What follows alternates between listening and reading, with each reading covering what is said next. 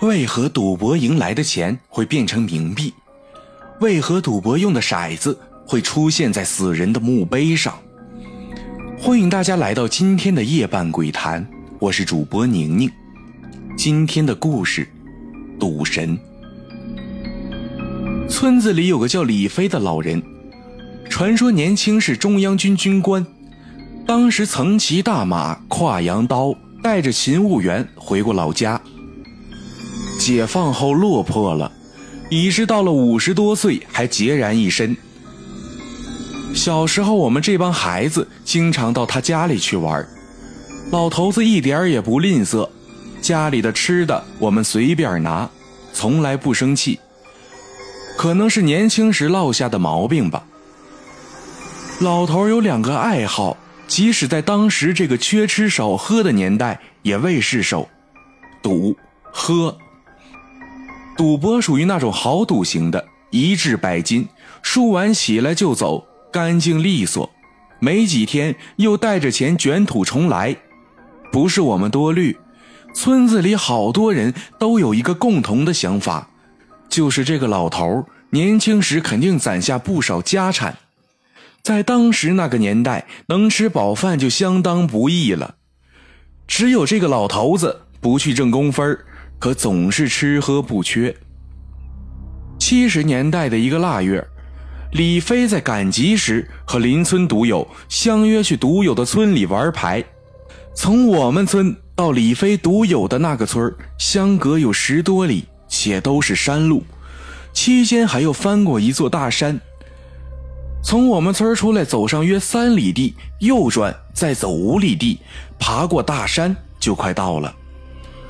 这段路上只有在三里地的地方有村庄，其他地方都是直到翻过大山才见人家的。两天后，李飞吃完晚饭，叼着烟，悠哉悠哉的出了村十多里的山路，李飞走的不着急不着慌的。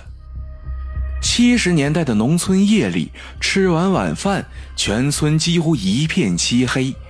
家家户户早早的关灯睡觉了，赌博也就成了唯一的娱乐项目。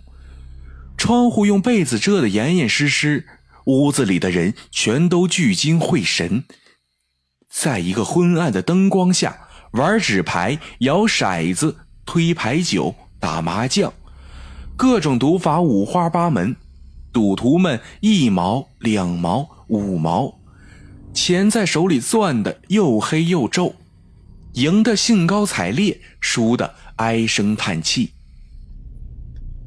两个小时左右，李飞到达了目的地，几句寒暄，立马开局。今天玩的是推牌九。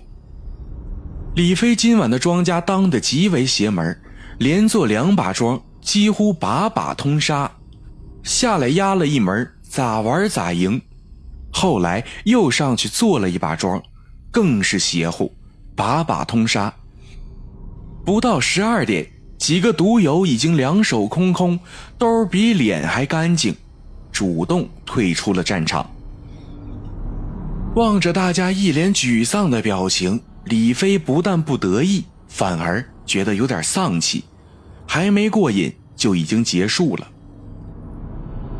交了赌友老婆五元的抽头费，李飞又拿出两元钱来。赌友立即会意，从柜子里拿出一瓶散装的二锅头。李飞道了声谢，提着白酒出了门。一出门，冷风袭来，李飞缩了缩脖子，打开酒瓶，仰脖喝了一大口，立刻觉得一身暖气涌遍全身。摸了摸鼓鼓囊囊的内兜，意犹未尽的笑了笑，大步开始上山。山上了一半，一瓶白酒只剩了三分之一，李飞开始摇晃起来。估摸快到山下了，李飞摇了摇头：“不会吧？这条路闭着眼睛都能走回去，我今儿咋还走岔道了呢？”在李飞的面前有一面高坝，坝的上面有个大院子，门口挂着两个大白灯笼。夜光下，灯光异常刺眼，把门口照得雪亮。两扇高高的朱漆色大门暗示着这是一大户人家。就在李飞张口结舌，还在那琢磨的时候，大门忽然开了。门里走出一个白胡子老头，一身唐装，在夜风吹拂下，更显得他飘飘欲仙。李飞，你，你认识我？哈哈哈，大名鼎鼎的赌神嘛，早就听说过了，没过瘾吧？来和我切磋切磋，如何？一句话把李飞的满腹疑惑刹那间全部丢掉了五霄云外。不用多说，几步走到坝上大门前。得啊，老爷子，你说咋玩？我家老太婆已经睡了，咱俩就在这儿切磋，如何？说完，老头变戏法般从身后拿出一个瓷碗。知道你带着骰子呢，就玩骰子吧。俩人席地而坐，在门口大战起来。远处山那边隐约传来一声鸡叫，老头站了起来，伸了伸腰。唉，后生可畏呀，还挺厉害。今儿就到此为止吧。说完，老头转身进院，哐的一下关上了门。李飞站起身来，数了数手中的钞票，立刻合不拢嘴儿。今天晚上太厉害了，赢了老头三百多，从来没有赢过这么多钱。